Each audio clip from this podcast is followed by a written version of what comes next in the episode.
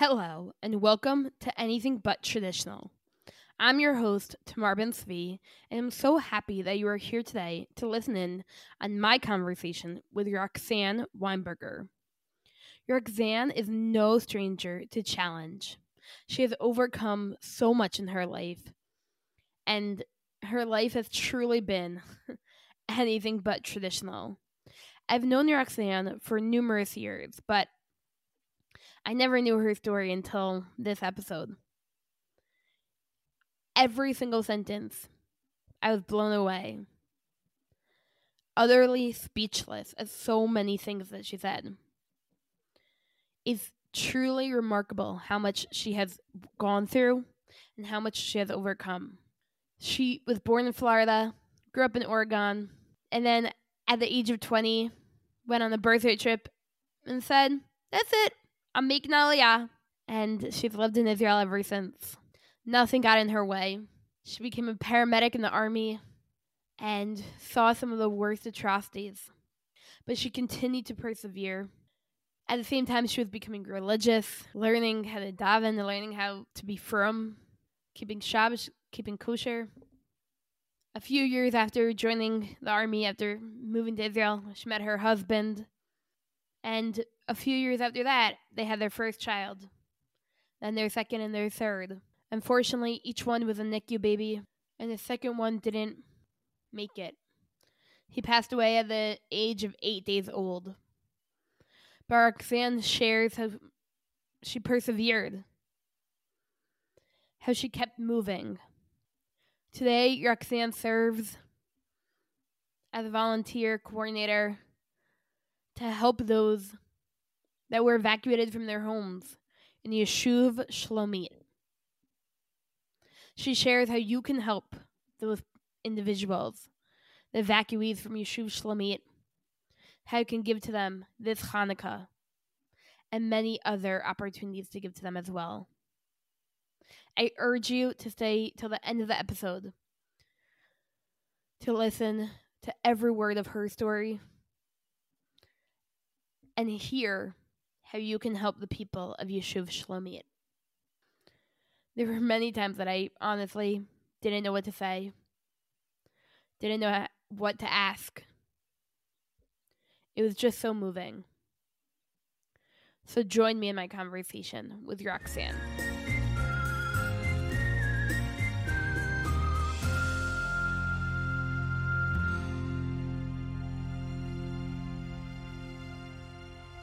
Hi, everybody. I'm here with Roxanne Weinberger. Um, Roxanne Weinberger was originally born in Miami, Florida, um, and she became a paramedic in high school. Um, she went on birthright and felt this overwhelming feeling of being home, decided to stay, um, and she joined the army in November 2009 after basic training and becoming a combat paramedic in Special Forces of Nachal. Um, today she lives in Efrat and has with her husband and two amazing girls. She's volunteering as the um, volunteer coordinator at Yishuv Shlomit um, that helps the families have been evacuated from their homes. They're on the border of Egypt and Gaza, and she volunteers to help um, with all the volunteer coordination and uh, the donations and get them what they need. Um, so I'm very excited to welcome Roxanne. So we're gonna jump into it. And you know, Roxanne, I would love to you know hear more about your upbringing. I know that you were born in Miami, Florida. You have a younger brother and an older half sister. But if you can tell me more about where you grew up and what your family was like, that would be awesome. So I was born in Florida and lived there until I was around eight. And then um, we decided, my parents decided all of a sudden just to um, move to um, Oregon. Um, we grew up conservative in Oregon. Um, we lived in a town called Ashland, which was for the United States, it was considered small. It was a theater town, so we had a Shakespeare festival. It was a tourist town, so during the summer they had a lot of tourists. But it was out in the out in the wilderness. So we had um, a ski resort that was 30 minutes away, and we had whitewater rafting and hiking. And I just compared to where I grew up in Florida, where you couldn't even go out to the front yard without having to have a parent there because it was not safe. I grew up and I was allowed to go out and, you know, go across the street by myself and go to friends' houses by myself. And it gave me so much more freedom. Um, That's awesome. And even though it was a small town, it was, it actually had quite a, for a small town, it had a lot of, a lot of Jews. Wow. I did not know so, that, that there's a lot of Jews in, uh, in Oregon in general. Like I, I'm not holding at all, but that's really cool. Um, I don't know. I don't know how many Jews there are in Oregon in general. I mean, I know that there's Portland and Eugene that have communities, but other than that, I don't know where else there actually are communities besides where I grew up as well. When I was growing up, there was two synagogues. There was a Jewish renewal, which was like the hippies. They had like the drum circles and stuff like that. and then we had a conservative reform synagogue, which is where we kind of more went to. Um, and then as as I was moving here, the um, Chabad was coming in. so now there's now there's three communities within our small town. And your parents are still in Oregon. No, they moved to California a few years ago. Oh, cool. We're in California? Um, Temecula. It's like in between LA and San Diego. Cool. Okay, fine, cool. But and my brother, my brother's still in my brother's still in Oregon. Oh, do you have any um family in Israel? No, I came here by myself. Great. When you were, how old were you? I was 20. That's awesome. Kol kavod. That must have been really uh, challenging. I also came by myself, but later, and I had two siblings here, so I wasn't so close to my siblings at the time, but uh, it's not the same as coming fully by yourself. But how was that to come by yourself? I came on birthright, and even going on birthright, like I wasn't sure I wanted to come on birthright. And growing up, like in our school, we had a one for sure one couple that was Israeli, and like a couple of other people that had been to Israel. And also, like the shul rabbi kept on like telling my parents that like I was like more like in tune with my Judaism than like most other people. And people kept on telling my parents I was somehow going to end up in Israel. And they never really like believed it. But I always was like, always like very interested in like the Holocaust and reading more about Judaism and learning about it than my parents even were. And somehow my parents convinced me to go on birthright, even though I wasn't totally like into it. I was very scared to travel. I'd never been like flying by myself or anything like that. And I had to meet my birthright trip in New York. So to fly by myself to New York and stuff like that, I was very scared. Wow. Um, so I wasn't so sure. And then somehow I got here and I had this overwhelming feeling that like I got home. Wow. And you knew that from the first day. I knew that. So we got off the plane and we went straight to the Kinneret. And somehow looking over the Kinneret, I had this overwhelming feeling that like I made it. I'm home. Like I'm not leaving. Wow, that's amazing. So, you know, did you I know that coming to Israel, as you've been saying, it was really not something that you had thought to like do and then you, you know birthright came up and you decided to go on birth birthright and it, it was very like scary in the beginning but what were your expectations for your life when you were growing up like did you have you know any like expectations of what your life was going to be like did these expectations change over the years like how did they change um, so growing up i always wanted to be a doctor my mom said from like when I was first able to start talking, I start I always wanted to be a pediatrician. And then as I got older, I decided I didn't want to be a pediatrician. I wanted to be a nurse.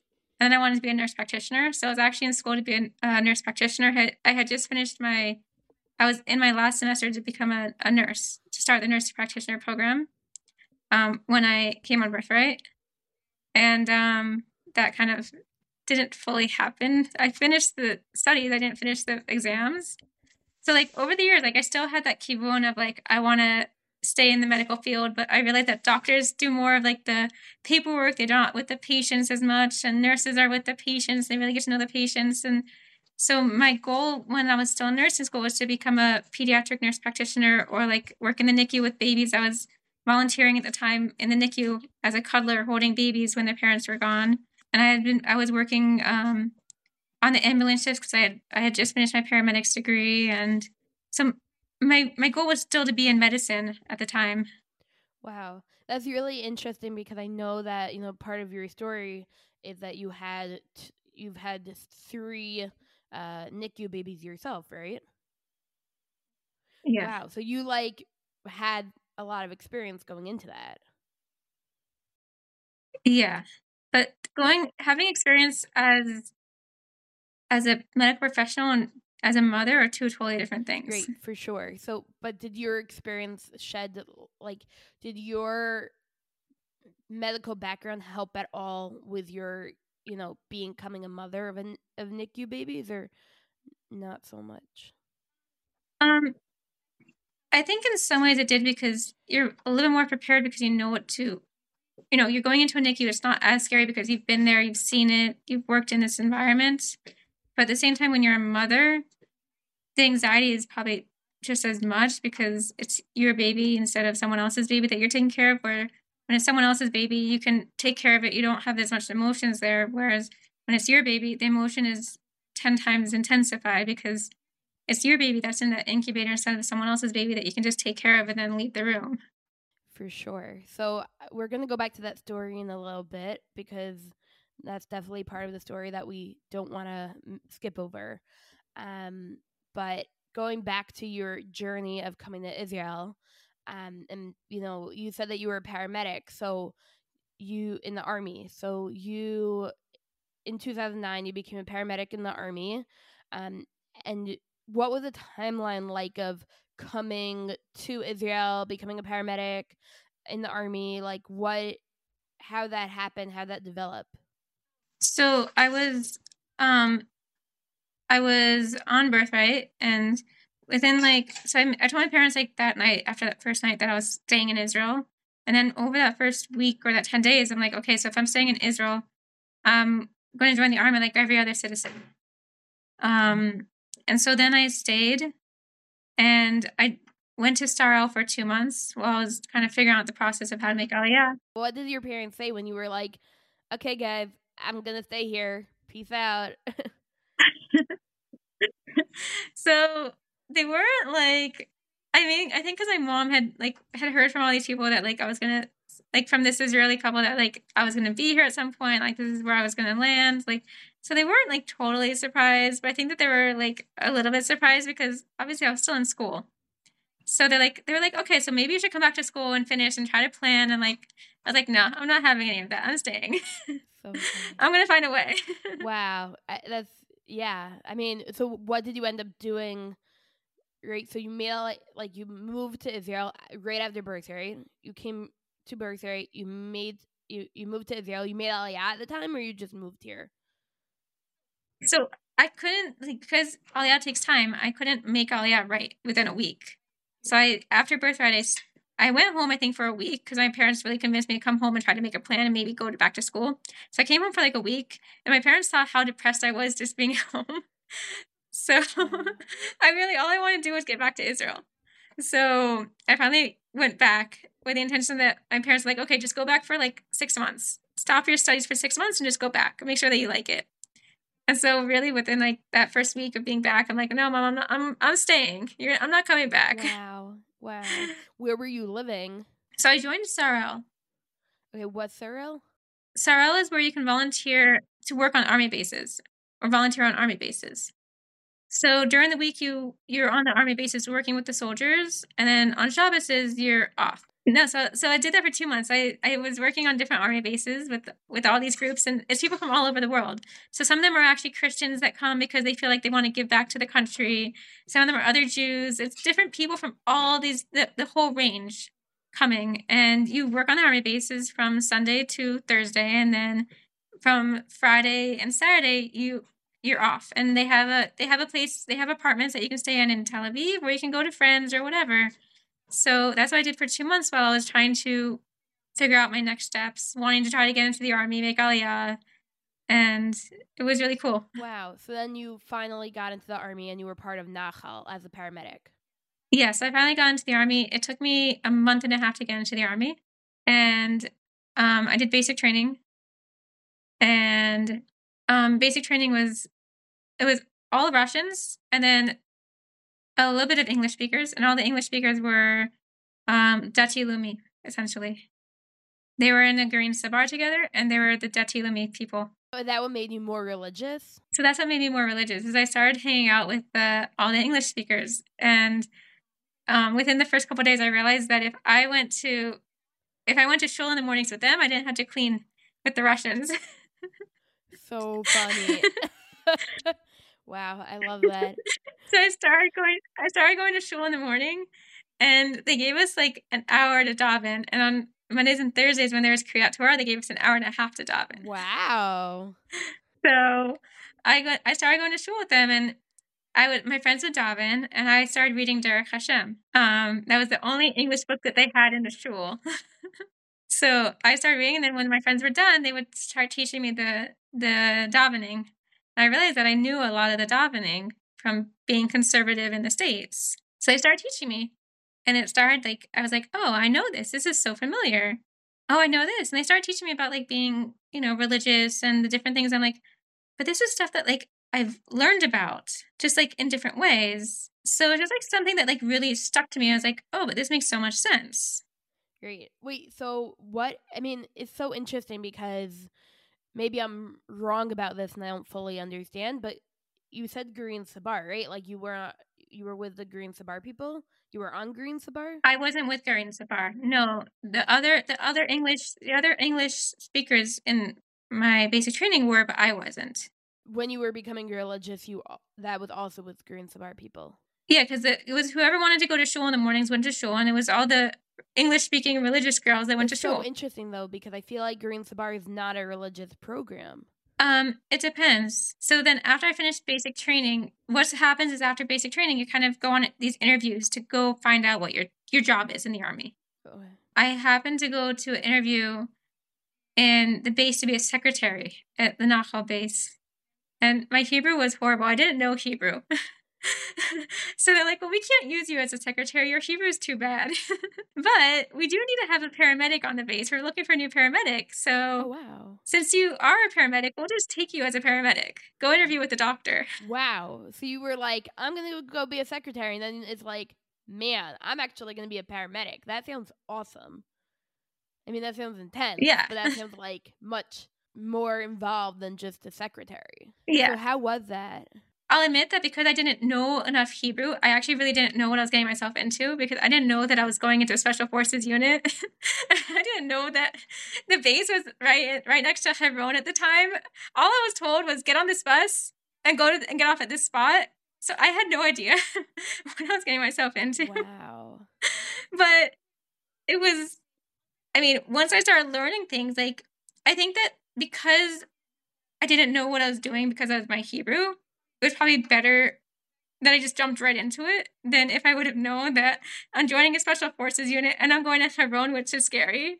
Then just okay, here, just go and do it. Wow, that's amazing. So, uh, you know, from your time as a paramedic in the army, like, is there any story that you could share with us, like, as you were a paramedic, something that you helped with, something that you experienced, like? What was your time like there? It was definitely intense. I mean, as special forces, you serve on very, very intense borders. So we served in Hebron, we served in Kerem Shalom, we served in the border of Lebanon, we've served in Ramallah, we served in the very, very, very intense borders. Um, so I've seen everything from pikuas to terrorist attacks to, you know, just regular car accidents. And during my time in the army, we also were experiencing intifada. So our time in Kerem Shalom was a time when there was also a lot, a lot of rockets. It was one of it was one of the times where we had like a heated. I w- I wouldn't say intifada. It was one of the times when we had like a very another mission, whatever you want to call it, tensions, where we were getting rockets daily. It was 2010. It was 2010 at that time. so okay, so you were in the you were in you know you were serving as a paramedic. You went to all these intense scary places, and you were becoming religious at the same time. Okay, so what was that like? Like, how did your relationship with God change as you were being like seeing everything as you were become like it is such a I feel like it's such an intense time to become religious when you're literally like seeing the worst of the worst and then like you're like like did it help you connect to God? Did it help what was that like? I think that like so when I was in the army, I mean, I you have to remember that I was in a unit where I was the only combat. I was like one of the only combat girls with 650 guys about. So there wasn't a lot of time to okay. I'm just gonna go off and daven here like, there's not much time for that, especially when you're going out and you're doing raids in the middle of the night. And then you have to wake up still and do the kitchen inspection before breakfast is served. And then you have to open the mirpa for whoever's sick. Like, there's not a lot of time for just davening. Um, but I think at the same time, like, it was just coming naturally. Like, you know, so I would light candles on Friday night, which even though I did that at home naturally, it was just like that was like where my time was to connect. Or, you know, I was learning more and more about I always knew about like keeping kosher, but learning more and more about the halachas of it because one of my jobs was inspecting the kitchen. Um, you know, or just different things about just various ways, like why we wore skirts. I didn't wear a skirt in the army because I couldn't, but as soon as I got out of the army, I threw away all my pants and started wearing skirts. Um, so it's just like I think it was just coming naturally to me in different various ways. So, and how long were you in the army as a paramedic? Two and a half years. Wow. Okay. So you were in the army. You were in the army for two and a half years. At the same time, you were becoming religious. And then after the army, you continued to become religious, but you weren't serving as a paramedic. After the army, I moved into the old city and started going to the free classes that they had at Aish Torah while also working as like a nanny babysitter for an incredible family that also like just took me under their wing and kind of just taught me everything there was to know about being religious.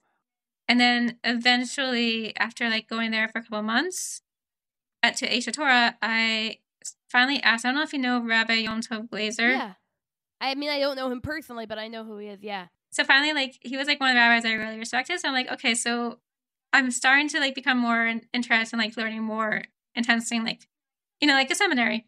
So he's he directed me as to where to go to find a seminary that would be more of a team to what I wanted to study. And so then I started going to Midrash Rachel. Cool. Wow. Okay. And then what happened after that? So then I eventually moved into like just a girls' apartment in Katamon. And I started going to Midrash Rachel for probably also like two years while just working and studying. What were you working at as a, at the time? but just working as like a nanny or uh, like just various places. You had given up on the the nursing. For the moment, I found out that trying to transfer a degree if you hadn't done the licensing exam in the states, it meant I had to go back to school full time. I wasn't interested in going back to school at the time. Got it. Wow. Now they make it easier, but then they didn't make it so easy. Crazy. Okay, so you went to Midrash Rachel. I started going. I was going to Midrash Rachel, and around early 2014, one of the teachers um, knew both Michael and me, invited us for Shabbos meal, and that's how we met. Nice. At a Shabbos meal. Oh wow, that's so nice. She invited both of us and another girl with intention that Michael would kind of be interested in me, but he she didn't want to make it awkward for both of us, so she invited another girl to see who would be, who he'd be interested in. And uh, he picked me. Aww. I feel like it's like kind of like the modern, you know, the Jewish version of The Bachelor. Like, which one are you going to give the rose to? You know. so nice. Yeah. Awesome. So okay, so Michael and you met 2014, and you were working. You guys were living in Katamon, and then you moved to Hashmonaim.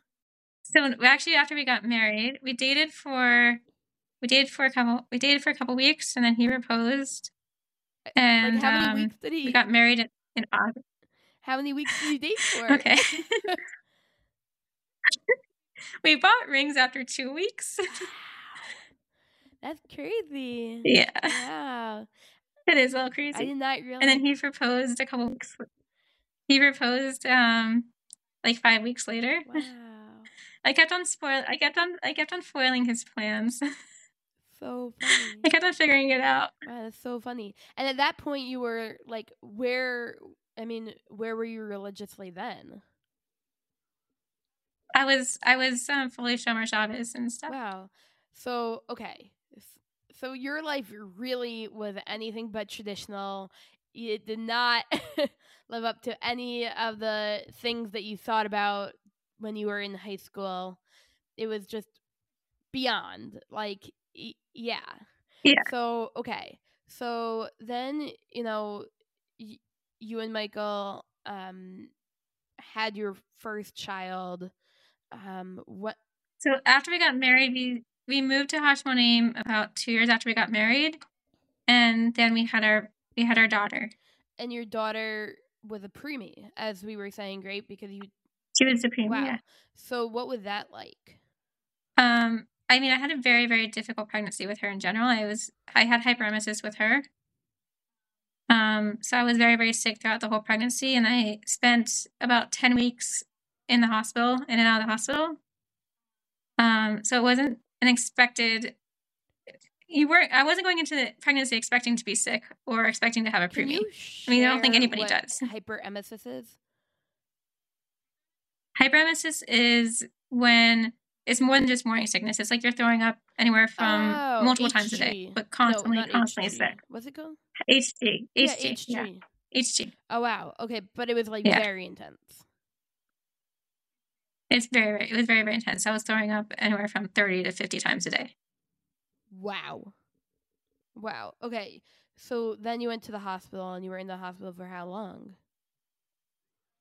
I was in the hospital. I mean, I was and on and off. In the big, I was in the hospital for a couple weeks in the beginning, and then I came home, and then I was in the hospital again, and then I ended up going into labor at like 26 weeks.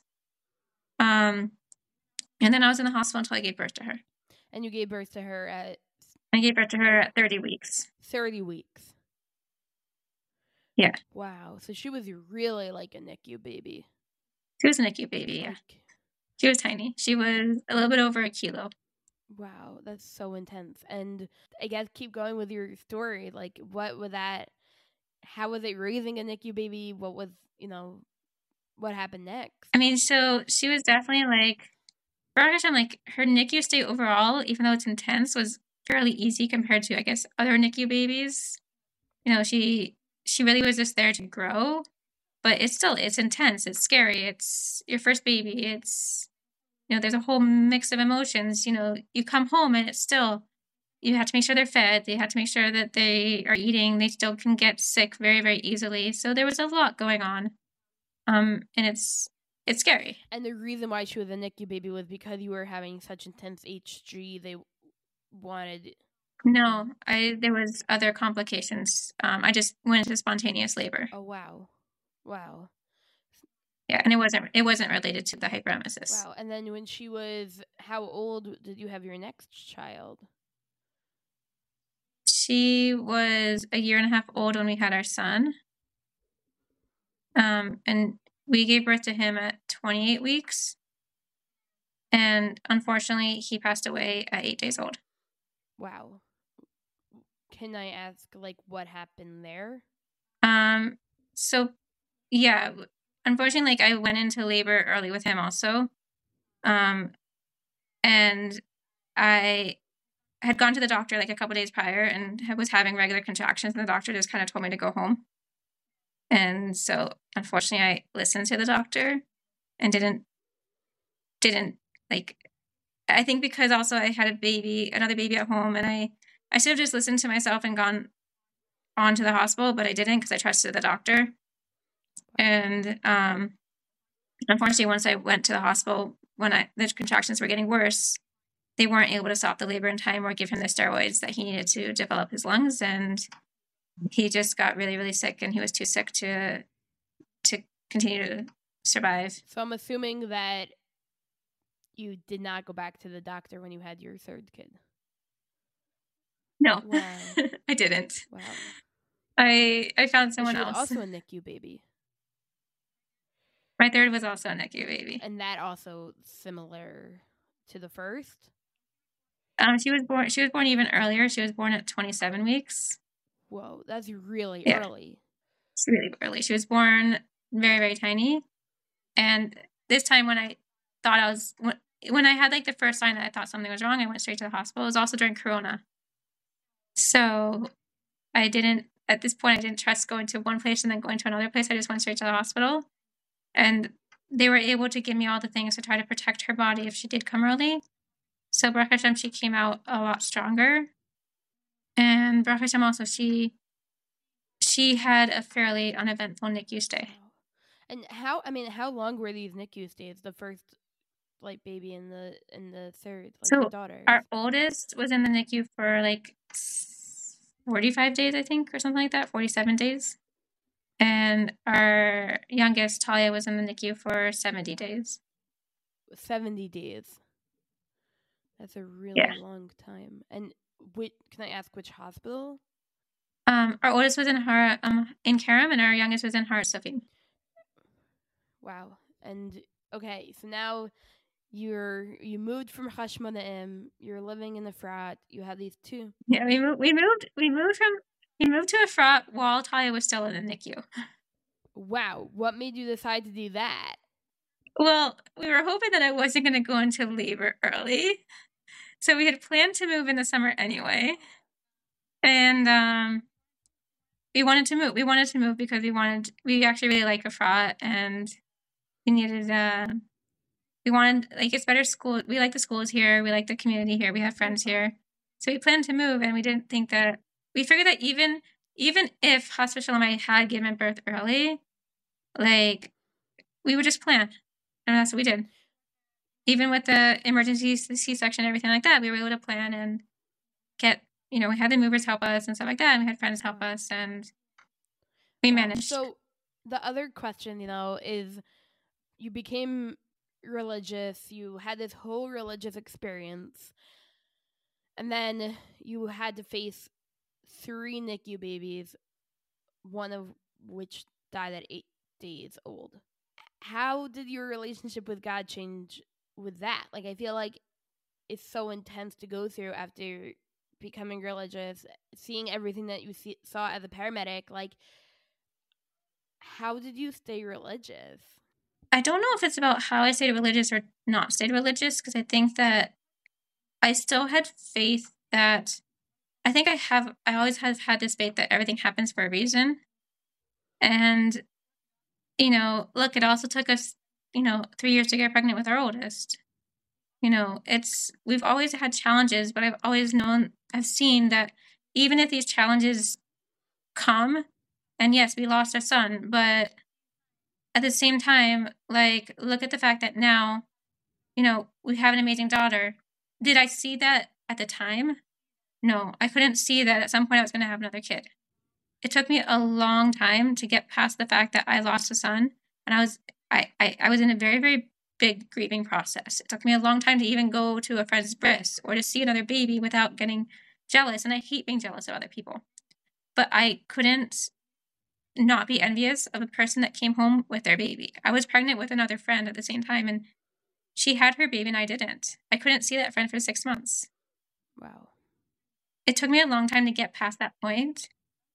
But at some point, I was able to get past that point and realize that, okay, so this is what happened to me. This is my story, but I can't stop. I can't stop and not live my life. I can't stop and I still have my kid that I have to take care of. I still have my husband I have to take care of. It took a long time though. And it, there's still pain. There's still pain that, you know, my oldest daughter still talks about her brother. She was a year and a half old, but she still remembers him. She still talks about him. She'll say, she'll, she'll talk to me. She's like, Mommy, I'm the best, and Ty is the best, and Earl is the best, and Daddy is the best. Wow. and that just like, it hurts. It's amazing to hear, but it hurts at the same time. But he's still a part of our family. Um, and also like when we had our youngest, we named her middle name is Meira, which is light, and our son's name was Uriel, which is light. wow. So I think it's like we gave that memory of him to our daughters so that she and she brings so much light to our to our That's house. Beautiful. That's so beautiful. She's a little ball of Wow, joy. I remember. I remember when. I, actually like you know as being part of um the greater fertility community.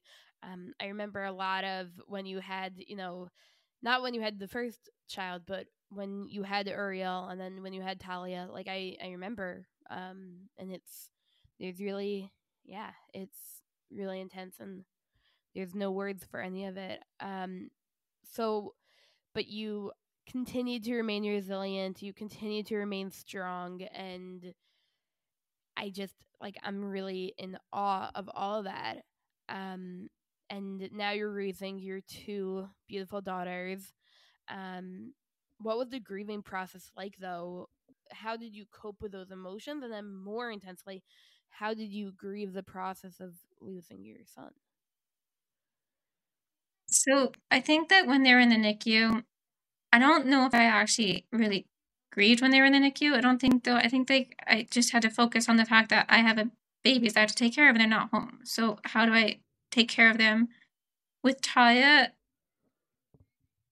it was very, very different because not only did I have the anxiety of having another baby that was a NICU baby, but also having the anxiety of, am I going to lose this baby because I already lost one? So there was added anxiety that I didn't fully understand or know how to deal with at the time. And it got to a point where I had very, very, very severe trauma that I'm now starting to handle because I was so scared of every little thing that was going that was wrong with her or possibly wrong with her. And then you I was scared every single time that she coughed. I was scared of every single time that she anything, anything that was possibly wrong with her, I was scared of because I was scared I was going to lose her. Wow. And the, I mean, the other thing about losing your son at eight days old means that you didn't have the religious mourning process, right? Like you didn't have Shiva or how, like how that work. So, even though it was not, there was no formal process. We still we buried him. He has a grave. He has a. Uh, we have a place where we can go. We have he has a formal kever um, and we did have a Shiva. We had two days that we sat and people came. We had one day in Jerusalem and one day in Hashmonaim because it wasn't a formal Shiva, but it was our own way of mourning and having people come and and be with us. Um, and we still, I still say Kaddish for him. I still say Yizkor for him because this is, even though it's not a formal thing, it's this is what I need to do for myself. For sure, for sure. And if I mean, like there's no moving on from this. It's but you seem to have been able to be so resilient and and continue living and continue life for your girls and I'm just I'm in awe. I'm really in awe. Sure. And now you're Thanks. helping so many people um since October 7th with being a volunteer a coordinator for um, Yishuv Shlomit. Um, you know, first of all, I want to know what was your experience like on October 7th, you know, especially after everything you went through as a paramedic. Um, and just like, yeah, how did you deal with October 7th? What was that day like for you? Um, it was tough. It's going to shul in the morning, I kept on hearing the booms, and I kept on saying to myself, walking to shul, I'm like, oh, it's just the Arabs doing construction. And I kept on thinking to myself, but the Arabs don't do construction on Shabbos. It doesn't sound like construction. So I kept on like knowing what it was, but not really like like trying to like tell myself, but it's something else. But like really like knowing what it was. And then we get to shul and like we hear the Tzeva Adoms, and I seriously just completely lost it. Like I was trying to hold it together for my for my daughter, my oldest, because like she was losing it as well. She's been scared of the rockets since the last ones we had around Yom Ha'atzmaut. She's constantly telling me I'm scared of them. I'm, when's it gonna, when's it, when are there gonna be more rockets? I don't want to hear the sirens again. So when it actually happened, she was freaking out. So I was trying not to freak out for her, but like at the same time, like one of my friends that was like there with us in the bomb shelter, she's like, you're like you're like being so strong for her, but I can see that you're like she's like, I'm just staying with you because like I want you to know that like I'm here for you. And this is a friend that knows that I've been in the army and knows that like I've seen things and knows that like I have trauma. So like I was so grateful for her that like the three times that we had to go to the bomb shelter that day, she was there for us and she was like, trying to make it okay for Shoshana and trying to like help like you know the girls like make it fun for them and stuff like that. Well, giving me the space that like if I needed to break down, she was there. And records, I'm like, I didn't, but I was so close to like just completely losing it. Wow. And then like the second thought was like, you know, we I didn't know exactly what was going on, but like I was starting to hear pieces from people of like, oh, like there's been invasions here, like there's you know terrorists here, and so like, the second thought was like, I just want to go back and like try to do what I can, but at the same time, I'm not in reserves anymore. So what can I do to help? And but like I don't want to leave my family, so like I was like it was like very like a feeling of like lost. I think of like what can I do, but what but like to help, but like not knowing what's going on. So like there was a feeling of like being lost. I guess Your husband never did the army. no, he never did the army. He was too old.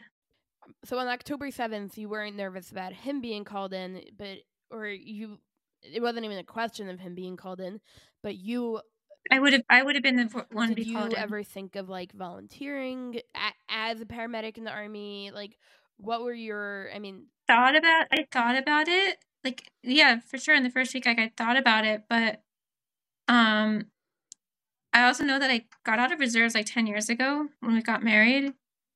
And so I didn't really know even if I wanted to.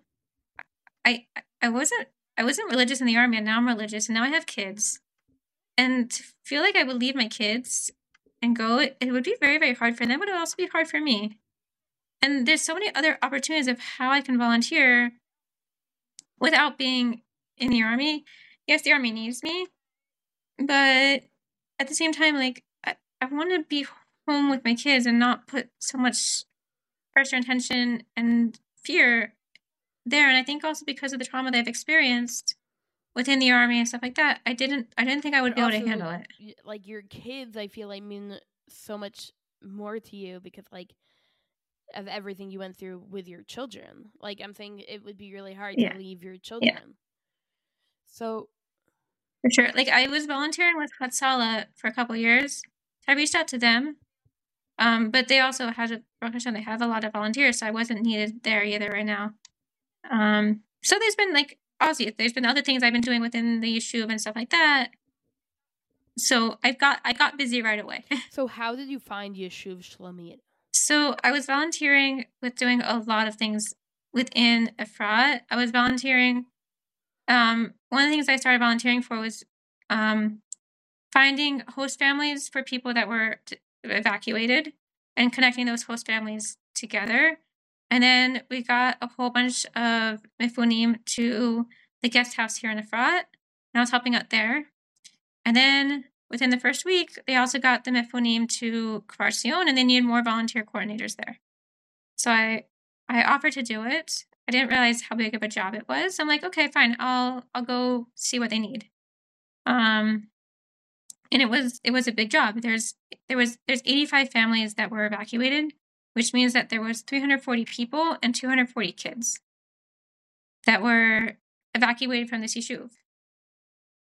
Um, and it's not that they were just evacuated, they also experienced a huge trauma.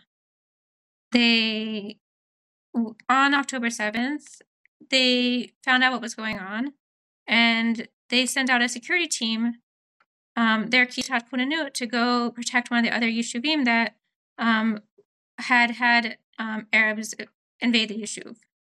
So, as they were as the Kitat Konenut was going and protecting the other sh- Yishuv, they unfortunately lost four men.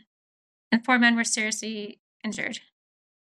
So it's not only that I was going to volunteer for this Yishuv, I was going to volunteer for a Yishuv that had experienced a huge trauma. So where is the Yishuv? I mean, where are the people that were evacuated from the Yishuv now?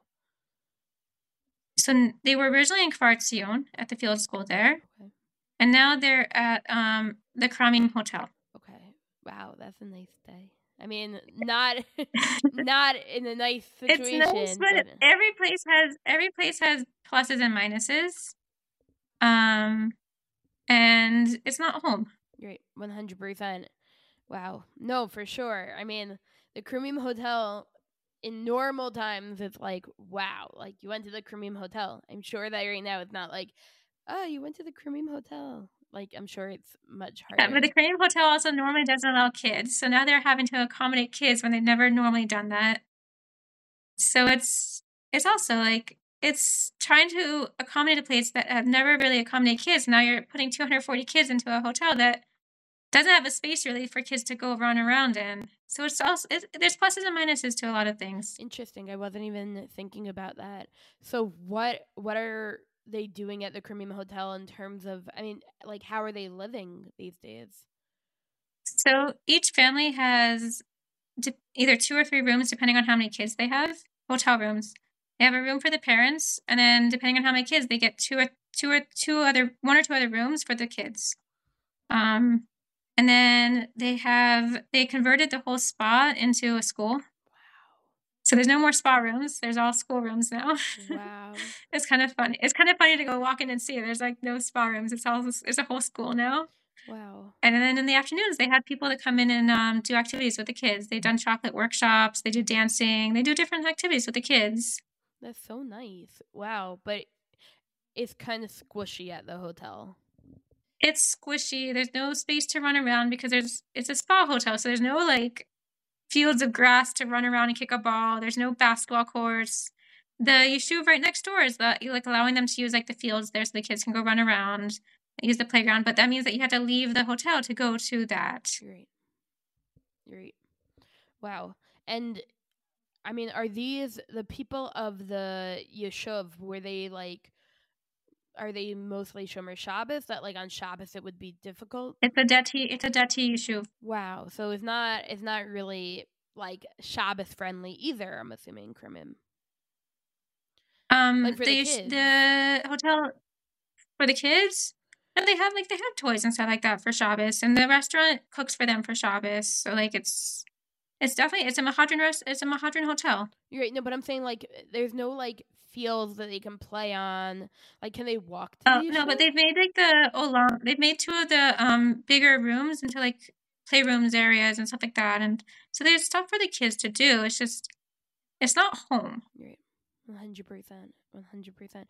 So, and you, how often have you been to the hotel to visit them? Like, have you? So I go twice. I go two to three times a week, depending on what donations I'm bringing them, what the needs are there, like this week, I've already gone once to bring um, sensory toys that actually my company donated and sent over on a plane. So I brought them. I brought them sensory toys for the schools and the therapy rooms. Um, I have to go again today to bring them water bottles that they requested for the kids for school, so I'm not using disposable ones.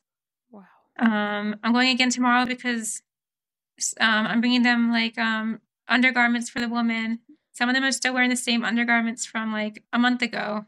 Wow. And and who's doing so? and laundry? these are all donations. Like where are they even doing laundry? They have washing machine. They have washing machines that were donated. They're on each floor. So they sign up for a time slot to do wash to, to do their laundry. There's no words. It's so crazy. So it's really crazy. And you also have you sat with them and like had to give emotional support? Yeah. So like right now I'm sitting with one Right now, I'm sitting with one woman to plan her son's bar mitzvah because her husband's in Miluim. Oh my god! So I told her, I told her like I'm six years ahead of the. I'm doing this six years ahead of the game. Like my daughter's six now. I get to like figure out how to plan a bar mitzvah, so I'll know what to do in six years.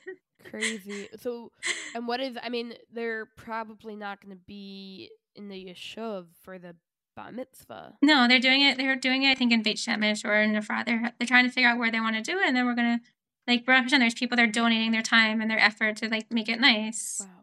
It's really cool because like I walk into the hotel and like everybody knows me. They're like, "Hey, Roxanne, so nice to see you. Like, did you bring your kids? Do your kids want to join the game now?" Like, they really know me. And it really feels like a part of a family now. Wow, wow. And Yishuv Shlomit, like, was you know, is there anything to go back to? Please God, one day. Yeah, they were never invaded. They were never invaded, and they were never so Baruch Hashem, it's there. Um, so they have what to go back to. They they want to go back. They just can't until it's not a military zone. So crazy. So how could people, you know, the anyone that's listening that may want to be involved in helping Yishuv Shlomit, like how could they help? Is there any way that they could help? What is there any place like where can they send donations to? What what's the most helpful thing that we can do right now for Yishuv Shlomit? So the biggest thing that I mean, first off, they want to help, they can definitely contact me. Um, Where do they contact? because you? everything's going through me right now. Usually either by email or by um or by WhatsApp are the best ways. And right now we don't send anything that's that's used to the yishuv because they got so much used stuff and they're just I mean, I would feel the same way. After a while, like just getting used stuff, you feel like it's you're being it's second it's like second thoughts. So they really just want stuff that's new, good condition, you know. And and right now it's also just making sure that we're giving them things that they really need. So right now we're thinking about Hanukkah and what their what they need what their needs are for Hanukkah. We're giving them for Hanukkah we're giving them gift cards so that they can go out and choose for themselves what they want. Because they've gotten a lot of like things of like, okay, so we're giving them the toys, but let's let the kids go out to the toy shop and choose for themselves what they want. wow. Or let let's give them a gift card to a restaurant and have the have the families go out as a family to a restaurant have just private time as a family. And how? I mean, are are you able to get donate like have a lot of donations come in? Are you like in need of a lot more money for the, this? Like, how are you affording? So it's just it's something that we've just started. So we we're just starting to donate. We're just starting to get donations now. Um and if they people contact me, I'm working with the organization. So they can send donations through the organization if they want a tax receipt. Wow, amazing. Um, and besides for sending donations, is there a way that people could help like on the ground? There is more just donations. Yeah, if they want to come volunteer, they're definitely looking they're looking for regular volunteers to come in to run Who Game, to do workshops. Um, you know, they're working they're looking for people to come and do tutoring, um, different things like that. So if they want to come in and volunteer, they can definitely come in and volunteer as well. But it needs to go through me so I can put it I can put them in touch with the right people. Wow. Amazing. Amazing. Wow. Roxanne, you're doing incredible work. Um, I just wanted to, you know, wrap up with you, your story, because it's not just about all the incredible work that you're doing at Yishuv Shlomit. It's about so much more than that. You know, we've gone through the, your experience in the army, your experience as, you know, in nursing school and then not being in nursing school and being Aliyah and and becoming religious and being the mother of three NICU babies and ha- having a baby that died at eight days old. Like there's so much here. Um so I just wanted to wrap up with a few, you know, last questions. First of all, like what are you doing now on a day-to-day basis? I know that you're doing you're volunteering for those um in Yesh- you know that have been evacuated from Yishuv Shlomit. Um, but what are you working as? What are you doing um, on a daily basis? How do you spend your time? So I besides the volunteering, I mean I'm a mom to two. So that sometimes takes up a lot of time. And I'm also um, working um, for a special needs company in the States. Oh. I do accounts for the special need for this fun, for this company called Fun and Function that's based out of um, Philadelphia. Very nice. And you, so you do more of like the back end stuff for them. I process. I do a lot of different things. I do process orders. I help out with the customers, um, different parts on the accounts, and I do a lot of different things within the company. Got it. Okay. And then, you know, this story is just one of resilience. I would say that you are such a resilient human being, and I have truly, truly, truly enjoyed every bit of this conversation. Um, what, you know, what is one quote, one pasuk that you feel speaks to you that that helps you get through the toughest times So it's not a Jewish quote per se. I actually don't know where it came from, but something that I've always grown up with. It came from my dad was the one that told me the quote. Um, the quote is stand for something or fall for anything. And I think it's just something that I've always it's always been in my head. yeah Um, because I just I feel like if I'm gonna do what I'm gonna do, I want to do it with the intention that I'm gonna help someone or do something that always had that feeling that I'm gonna, you know, look for the good and look for what I can do to help constantly and you know give back. And I don't want to be the one that's gonna just sit there and you know, maybe it's not necessarily fall through the cracks, but feel like I'm just sitting around and doing nothing. I'm always I'm always the go getter. I'm always wants the one to try to be out there and put myself out there to to help others. One hundred percent. That's amazing. So, what is your you know if you were to conclude this epic podcast with one last message, what is your message to the world? What would what what is something that you want the world to know? Um, putting me on the spot. I think that even in our times of need, and even in, you know, everybody's dealing with their own struggles. And a lot of times you might not see the internal struggles that people are dealing with. Even if people have the internal struggles, there can still be a lot that can be achieved. And we can still give so much. But even if someone can't give so much, to be compassionate to the people that can't give at this moment and hopefully at some other point they will be able to give or be able to participate more. But be compassionate to the people because you don't know what they're struggling with at that moment. And, and don't I, I, guess it's more like don't ju- don't judge the book by its cover. You don't know what's going on on the inside of it's also a way to be you know less judgmental and to just yeah. embrace everybody. For sure. And just keep caring about the whole world and hope for better times and uh, hope that you know it's kind of like the famous uh, Mr. Rogers quote like Fred Rogers often told the story about when he was a boy and he would see and he would see scary things on the news. My mother would say to me, "Look for the helpers. You will always find people who are helping." To this day, especially in times of disaster, I remember my mother's words, and I am always comforted by realizing that there are still so many helpers, so many caring people in this world. And Roxanne, that's you, and I think that there that there's right now we have to look for people like you, um, and keep up the positive spirit, keep up the everything that you're doing, and um, thank you for coming on today. Thank you for having me. Thank you so much for listening to this episode of Anything But Traditional. I truly enjoyed my conversation with Roxanne Weinberger. I hope that you learned some important insights into Israel, the atrocities. Maybe you want to even give a donation. Maybe you want to get in touch with Roxanne to figure out how you can volunteer with the people of Yishuv Shlomit to further this conversation because I know that you'll want to please visit at Tales of Tamar on Instagram. Be part of the conversation. Leave your message anonymously or not anonymously. DM me, have a conversation. Let's expand the conversation. There's a lot to unpack here. A lot of intense struggles that maybe you can relate to. Maybe you know someone who can.